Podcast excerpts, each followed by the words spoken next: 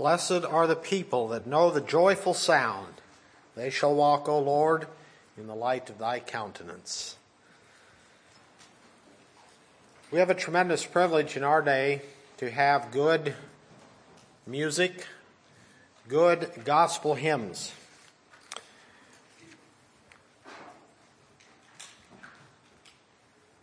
We have literally thousands of good hymns that we can. Um, oh, I'm sorry.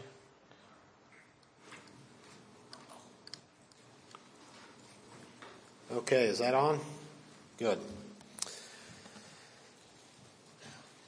We're blessed with hymnals and hymn books that have thousands of hymns that we can sing and and we can sing them with a with a good heart and a free mind that they are sound doctrine. Now, that isn't to say that they shouldn't be reviewed and considered from time to time whether they be sound doctrine, but it's untainted by the world. And that is one issue that is of such importance in our day is to separate ourselves from the world. Music and its effect. It is evident that the evangelical church of our day is being affected in a major way by the music that they embrace. It has a major impact on how people view the church, what they believe concerning the place of the church in the life of a believer. But beyond just how it's impacting churches, it's also impacting us as individuals. Music affects us on a personal level. It shapes our feelings and then our thinking, and some music even affects us physically. That is the kind that we should, for the most part, avoid. We'll maybe get into that a bit later, but music does affect us very directly. Do you ever notice, if you stop to think or consider how certain songs make you feel? And I'm not suggesting that you should base all your judgment on how it makes you feel. But it is true that music affects our feelings and our moods. Music touches our emotions, and for that reason, sometimes makes it difficult to give up music that we ought not to be listening to. We listen to it, it becomes familiar, it does something for us, and our feelings get attached to it. And then when our conscience tells us we ought not, or someone suggests that it's wrong music, then, ooh, ouch. Oh, that's my music. Don't touch my music. And we quickly buy into the concept that music is simply a matter of individual taste and choice, and that it simply doesn't matter what uh, what others might say or think, and that it's it's just up to me and what I prefer. But music does affect our feelings, our moods. It can be peaceful, or it can make us sad. Godly music can lift our spirits and mind to think upon the good things of God to bring forth from our hearts praise to the Lord for His goodness. Or, certain music, on the other hand, can leave us feeling depressed. We are lonely and nobody cares. There are those songs out there that reinforce that notion. It's just poor me and nobody really cares. And here I am. And We have those feelings, and we listen to that over and over, and it reinforces those notions.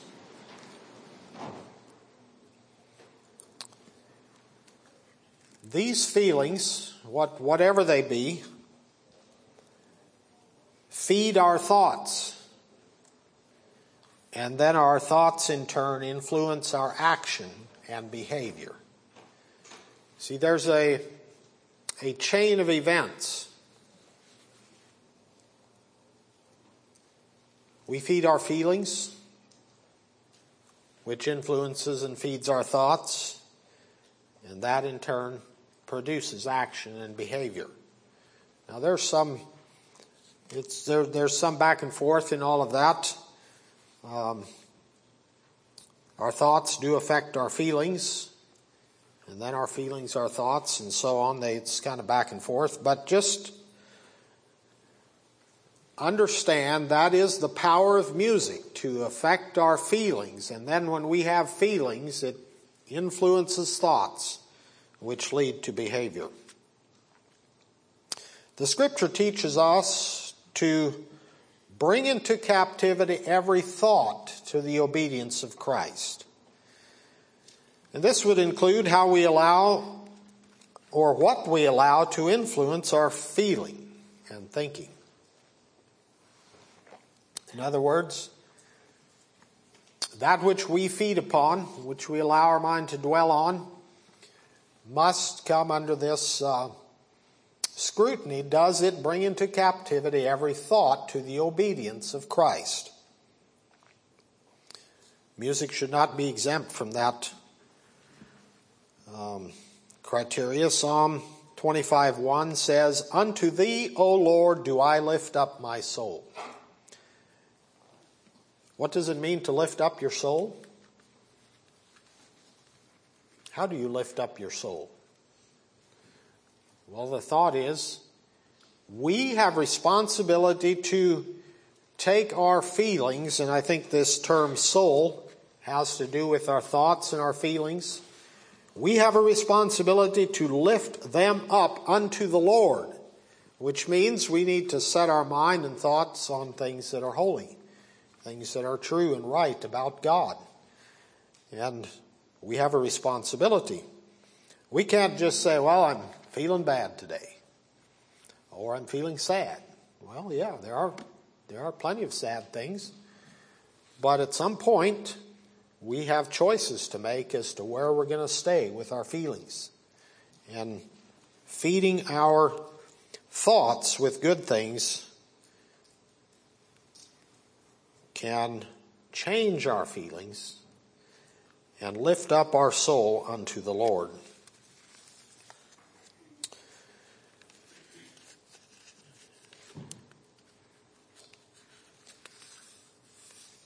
Now, we talked about uh, CCM music. I'm going to talk about that a bit more here. David Cloud, who is a um,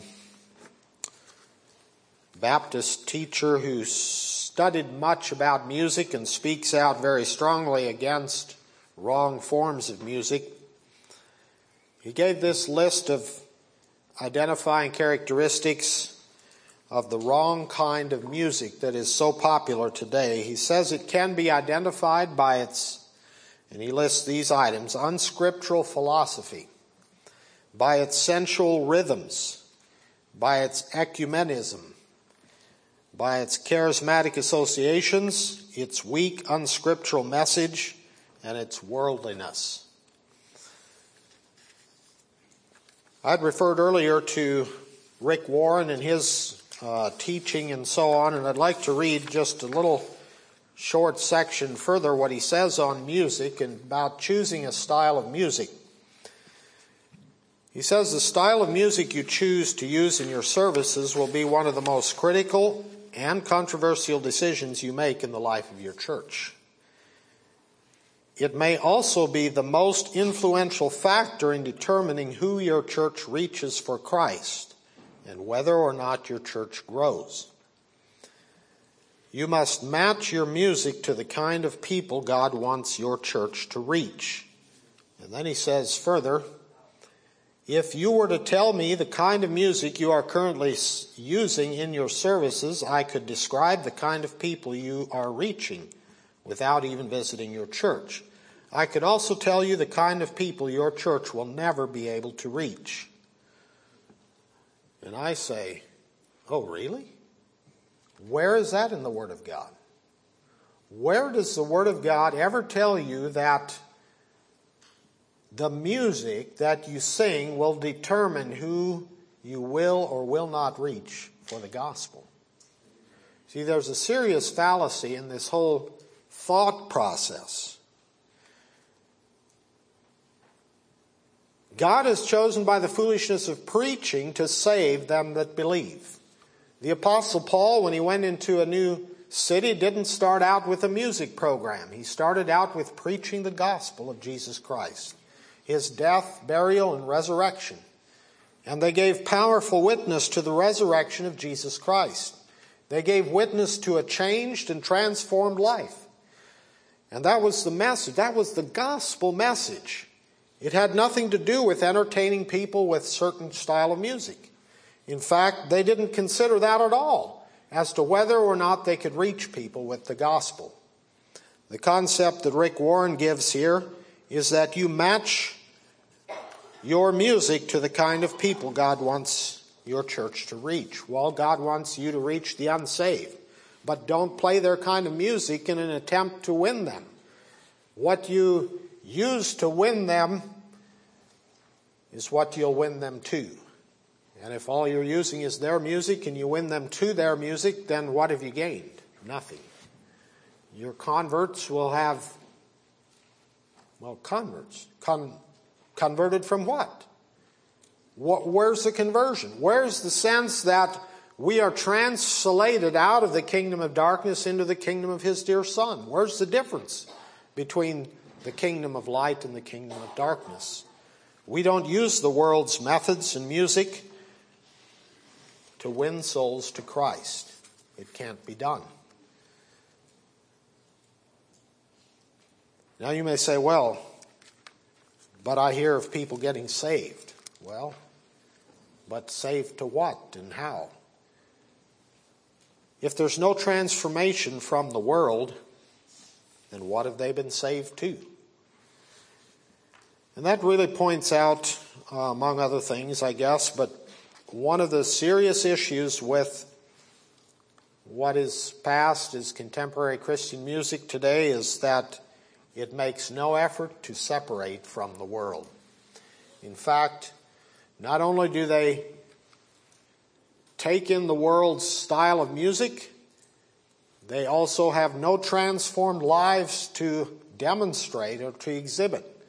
In, in, uh, many, in many cases, the, um, the musicians and their, and their company make no effort to separate from the world. They have no testimony of being separated from the world. They have no testimony of being transformed. Or perhaps just lip service to the idea. But even in their music, the philosophies that come through um, is the philosophy of worldliness. And the whole concept is given that it's okay to be worldly, and you can still go to heaven in the end. Now, the scripture is clear that when we have teachers, we should be concerned what their life and character is like. Know them which labor among you and are over you. The scripture teaches us to examine their lives and to follow those who are over you and the um, yes to follow and obey them which uh, has the idea the concept of following their lives. Paul said follow me as i follow christ. So do we put the musicians that we listen to to that same test? Would we truly want to live lives like they do? Are they separated from the world are they holy in their life? Do they embrace a lifestyle separated from the world? Is that what they teach in their music? Well, sadly, many, many times they don't. They may exhibit all kinds of worldly character. And you'll find that as time goes on, many of these people will They'll be divorced and remarried. They may even come out as being in deviant sexual behaviors, homosexuality, and so on. And You could probably name some songs that you've heard or sung that in the end these folks come out as homosexuals. And then what? Well, I'm going to suggest there are thousands of other hymns that we can use, and we don't have to use these, even if they have been familiar and we've gotten used to singing them. We can just put them away. Again, do we want to listen to these voices when their life demonstrates that they are not obedient to Christ? Why would we? Oh, I know the voice, the sound out there is to, it doesn't matter. It doesn't matter. Well, what they sang was true. Or the words and the lyrics they gave was true. But you realize that when you embrace what they sing and say and promote them, you are also giving a message of endorsement uh, to a certain extent and may influence others to take in that and more. And generally, it's more.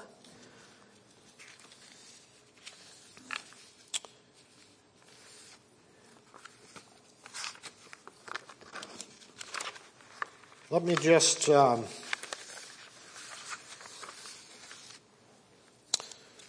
give you an example. This is something that was uh, a number of years ago already, but it, it points out to a fairly extreme example, perhaps, of what I'm sharing here.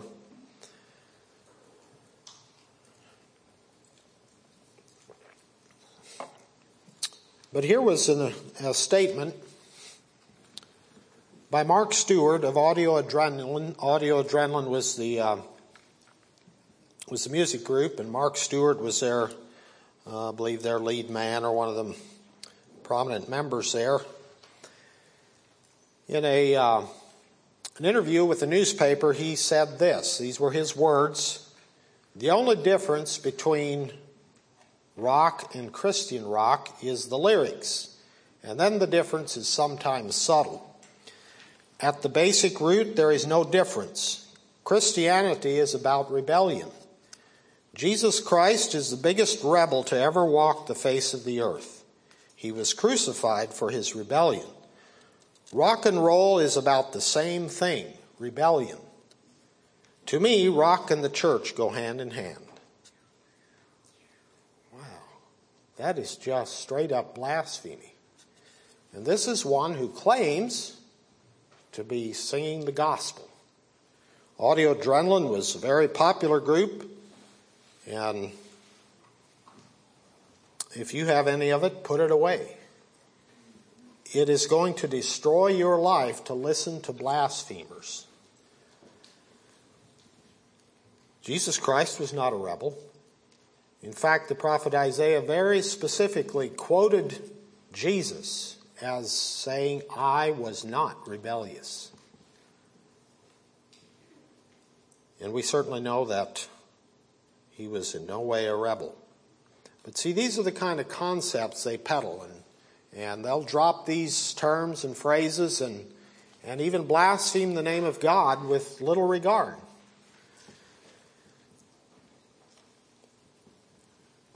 What he perhaps was trying to infer is that rebellion is okay. Because if you believed what he said, you would have to conclude that, well, Maybe rebellion is okay, but it's not okay. It's not okay with God. And why would you want to listen to blasphemers like this and allow them to be your teachers? Well, that's probably a fairly extreme example. But just note what he said, a part that we might be able to agree with. He says that um, between rock and Christian rock at the basic root, there's no difference, and that this is all about rebellion. Well, how then does rebellion make suitable church music? It doesn't.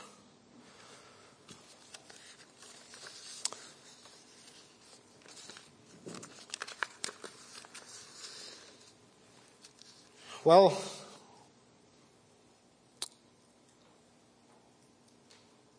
here's another quote. This is from a man who was one of the um, one of the major contributors to the rock music scene uh, back in the 50s and 60s. A man by the name of Little Richard, he said this My true belief about rock and roll, and there has been a lot of phrases attributed to me over the years, is this I believe this kind of music is demonic. A lot of the beats in music today are taken from voodoo, from the voodoo drums if you study music and rhythms like I have, you'll see that it's true. I believe that kind of music is driving people from Christ. Now, little Richard at one point did make a profession for Christ and then kind of fell back, and he was one of those that kind of wavered back and forth on this issue, but he was very popular for his rock music playing.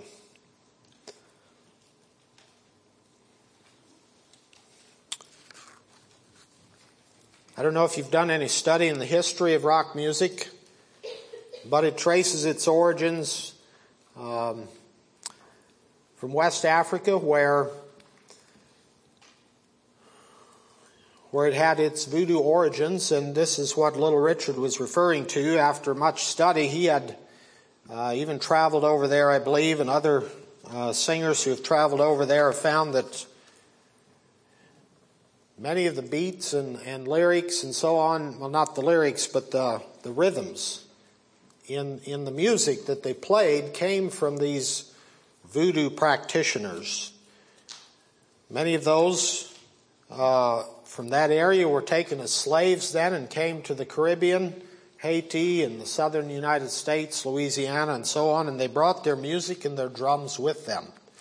And then that in turn uh, became popular in the 1950s and so on with um, rhythm and blues and and uh, some jazz music and so on. So there's a lot of music streams that came together, but today some of this rock music has the same rhythms and and uh, beats that the voodoo and West African music um, gave them. Now, I've heard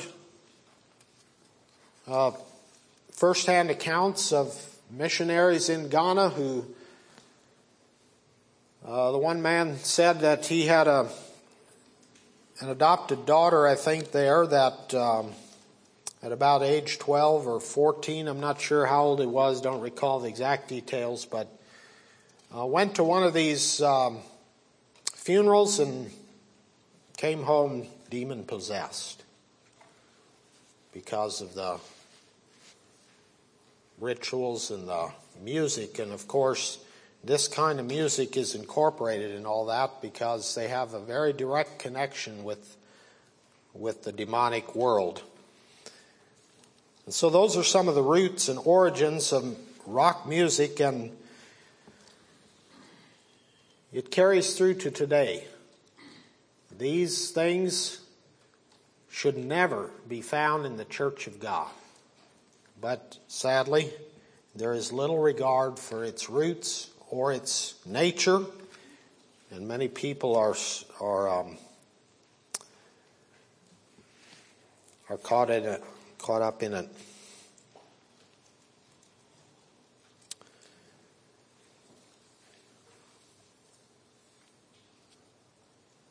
There was a man named Elvis Presley who was known eventually as the king of rock and roll.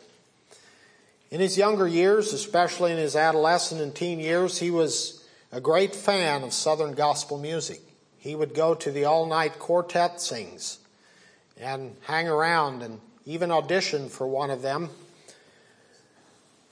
Didn't make the grade uh, for their and wasn't involved or included in their quartet, but he began his own music career and eventually was at the very forefront and, and part of the birth of the rock and roll movement and eventually gained the uh, title of king of rock and roll, became very popular, almost to a cult following. Uh, so if you think that Southern gospel is feeding your soul and will lead you in the right direction, why did it fail for Elvis Presley? Well, there's a reason. It doesn't lead you to paths of righteousness and peace and joy in the Holy Ghost.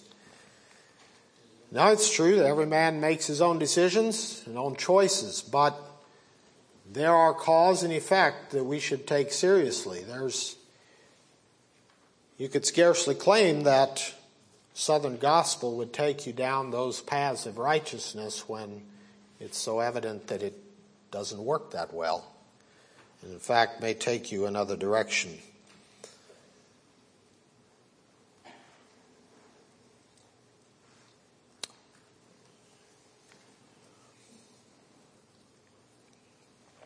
It was said that when he first began his music career, this was Elvis Presley, he was on a, a, a televised show this would have been in the very early years, but because his um,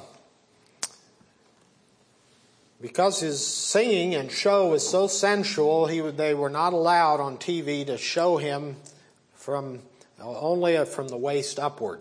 They didn't allow him to do um, for it to be seen on public TV. This was not some Christian standard. This was the nation's morals that said he should not be. Um, he can only be viewed from the waist up in his performance. Well, fast forward these many years, and you now have on church stages. And I did a little research. Don't recommend necessarily you watch what I did, but I looked at a few video, video clips from this Saddleback Church, this Rick Warren's church that I have quoted from several times. And the things they showed on stage there was certainly not any worse than what was cut from the script when Elvis Presley. I mean, no better. It was just as bad. And here it is in a church, supposedly.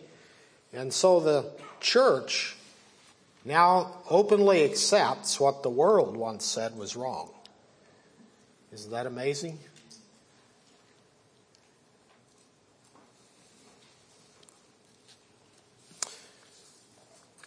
I talked about the morals that are debased by rock music. Here's a quote from Allan Bloom, who was a professor who wrote the book The Closing of the American Mind. It was published back in 1987.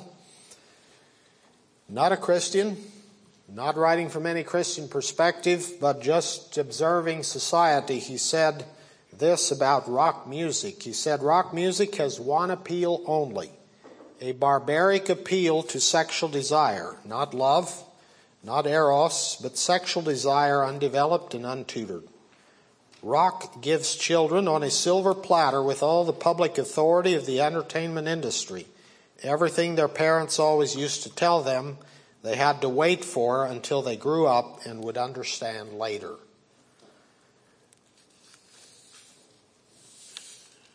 And again, we ask the question why would that ever be suitable in a Christian setting?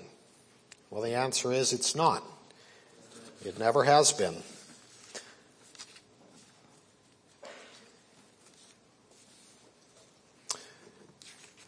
So these these values and and the world's influence has crept in or been adopted wholesale by the CCM crowd. The question is are we willing to separate ourselves entirely from that corrupting influence? Are we willing to even lay aside all of the music and all of the songs written by these people who drink deeply from this fountain? If the fountain be corrupt, how can that which flows from it be sweet?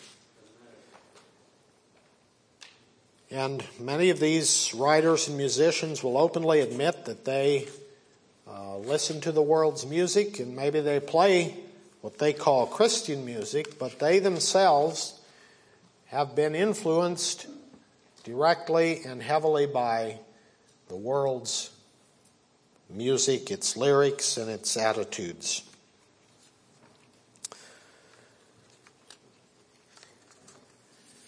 As we make discernment about music, I would liken it to a, if you want to put it on a scale or a continuum from one side where you have something very evil all the way over here to something that's very good. And over here, we'd all agree this is evil over here at this end, and over here at this end is, is righteous. Well, there you can find a, a slice and flavor anywhere on this line that is somewhere in this scale from full blown evil over here to righteousness. And what I have thought and said many times is that the we have to draw a line somewhere. And I think we'd all agree that we'll need to draw a line. We don't want to do this over here, but this over here is acceptable to all. So where are you going to draw the line? And well, what is it that judges where we draw the line? If I stand up here and draw the line and say, well, this is the, this is, you know, on this side it's righteous and on this side it's evil. Well, the first question that always comes, well, what about the one that's here? You said this one was okay, but this one isn't. And it's only that far away. Well, I just acknowledge that's reality it's hard to make just a very definite line and say, in every respect, this is fine, in every respect, this is wrong. Because the conflict or the questions always come at the line. What I'd like to challenge you today is what, by what standard are you judging your music? What is it that dictates or, or, or tells you that one thing is fine and the other isn't? And you will find many voices and many people out there saying that some of these things are fine when they're not. Make sure that what you have is a biblical definition of good and right music. And I will also say there are many times that we make arbitrary choices. And by arbitrary, I mean that we can look at one song. Perhaps it was written by someone whose life and conduct we would not want to copy. But the song they wrote maybe was mostly even biblical words, maybe even straight up scripture. Maybe the music they put it to, we would not, well, we might be okay with it, we might not, or whatever, but so we'll not put their music to it, but we'll sing it our way. Or we'll sing it a cappella. So is that wrong? And I've had those questions. You maybe have those questions. Is that, is that acceptable or isn't it? Well, I would say, do we need it? My answer is probably not. Think about these 3,000 other hymns that we can sing that are not questionable from their origin or the author's character and life. Now, I'll, I'll admit, not all of those 3,000 hymns plus do we know all the details of the author's life but we can certainly judge their uh, the content of this hymn to see whether it be sound doctrine. But even though this particular piece of music might be mostly scripture, if you sing it others may be encouraged to follow this particular author into other areas that would be of questionable nature. And again, maybe it's not evil to sing this song, but I question how profitable it will be in the long run. We have to think more than just this particular issue. You remember the example I gave of uh, the neighbor lady who came and plucked the weeds out of the ditch. She was concerned about the hay crop, not about the condition of the ditch. And many would look at what she did and think, ooh, that's really extreme. They'll say the same thing if you reject a certain piece of music because you object to the author. Ooh, that's extreme. Well, we're not necessarily saying that this particular piece is evil, but where's it going to take you? Where is it going to lead you? And where are you going to draw the line? Why not just put away what's questionable? And let's drink from the fountain that we can feel confident is safe.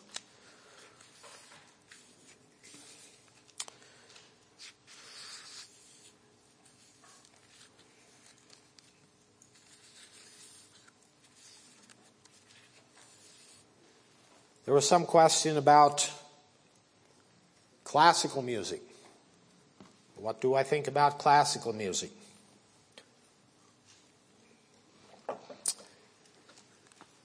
Well, I'm not sure if I have a definitive answer, but I'll give you some things to think about. On the one hand, there are some aspects of classical music that can be profitable. In other words, there studies have been done that classical music can actually improve brain function and and um, comprehension. And there's a there's a reason for that. It's because for the most part, classical music has a um, has patterns and and a style of music that is orderly, and it's uh, it's conducive to clear and logical thinking. It it actually can stimulate uh, good thinking. It can actually affect you on a physiological level. In that sense, I don't think it's evil. Okay, but if it's strictly a physiological effect, how profitable is it spiritually? We need to weigh that too, and then also consider the amount and and the whole uh, scope of it. I'm not suggesting that you would be profited by a, uh, regular and continual listening to classical music.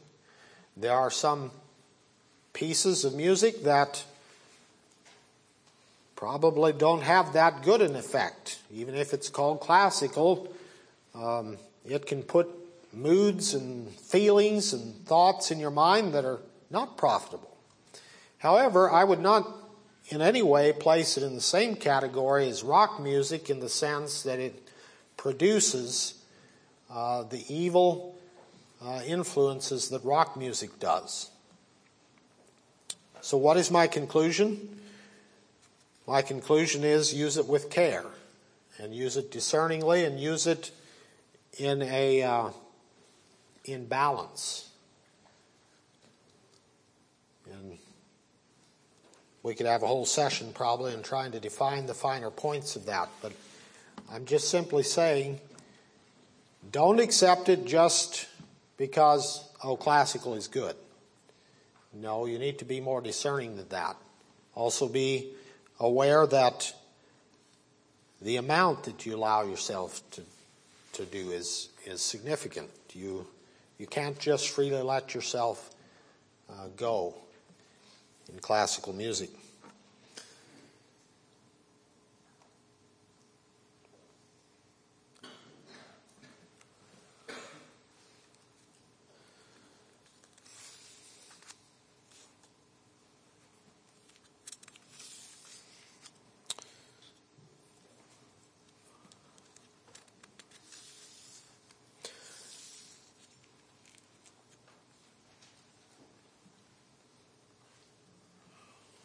A little conflicted in my mind what all to focus on here. There is so much that one could cover. And I know that I won't nearly answer all of your questions. Um, even in this study today, it seems like it would be profitable to spend a whole week on this subject. And I don't want to just be entirely negative, but I do want to give you some tools and some warning that not all that sounds good and not all the claims and the uh, promotion of what goes as Christian music is, is safe or acceptable. We should be discerning and we should use the judgment that the Lord gave us from the scriptures. I'd like to just quickly here reiterate the characteristics of godly music. Singing should be an expression of praise to the Lord. There should be teaching and admonishing in the songs. The message should be clear and easy to understand.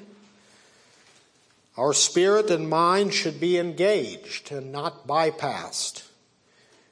And lastly, our music should be holy and unspotted by the world.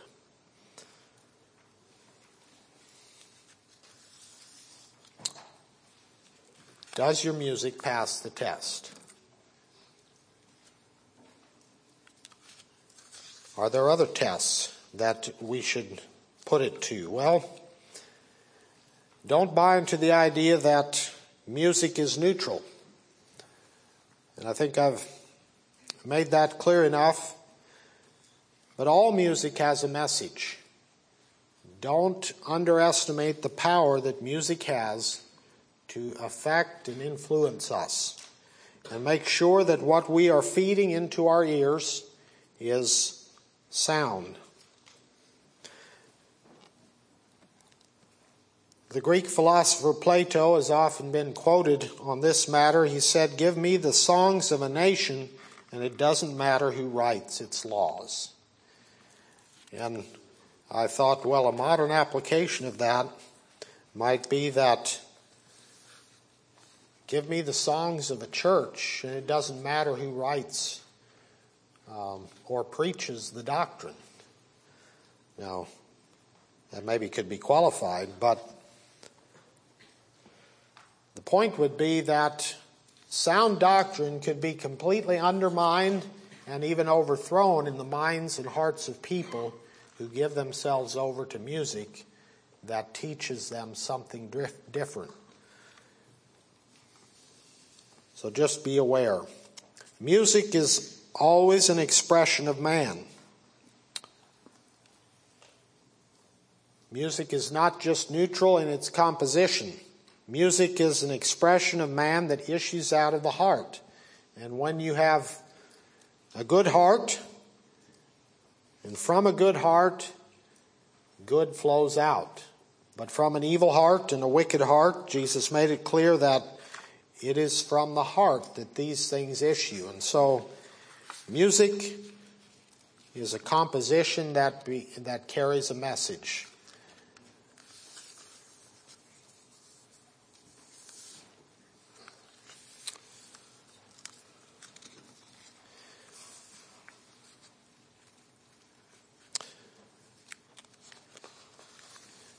I'm not sure if I've covered all the I know I haven't covered all the questions. I did ask a little bit what some of the questions were that came up in, in the discussion groups. The one about classical music was one of those.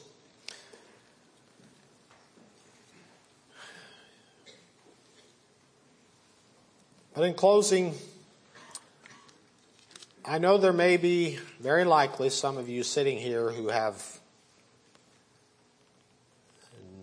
very different views of music. Perhaps you've even already from the beginning tuned out in your heart and mind this whole notion. And perhaps you've bought into the lie that uh, any of this music is acceptable. I have my music. I like my music. I can keep my music and I can still be a Christian. Don't be deceived. Don't be led astray by cunningly devised fables or by nice sounding words. Music will affect you profoundly. The things that you allow and feed into your senses and into your ears is going to determine what kind of a person you are. It's going to determine your feelings and your thoughts, and it's going to determine ultimately your behavior. You will make choices in life,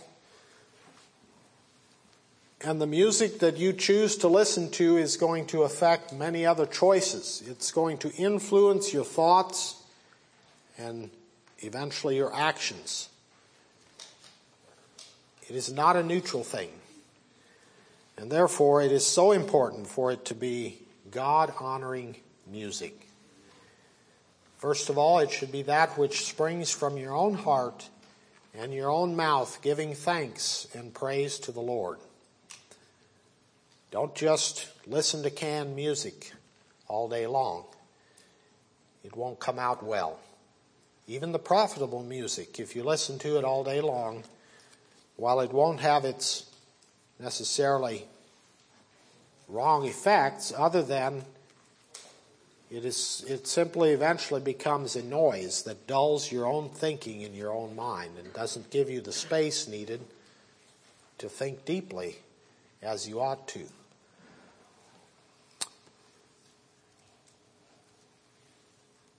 Some of you may need to find the delete button on your device and get rid of some of the music you have. If it's taking you away from God and doesn't conform to the principles of godly music, just find that delete button and purge it out of your life.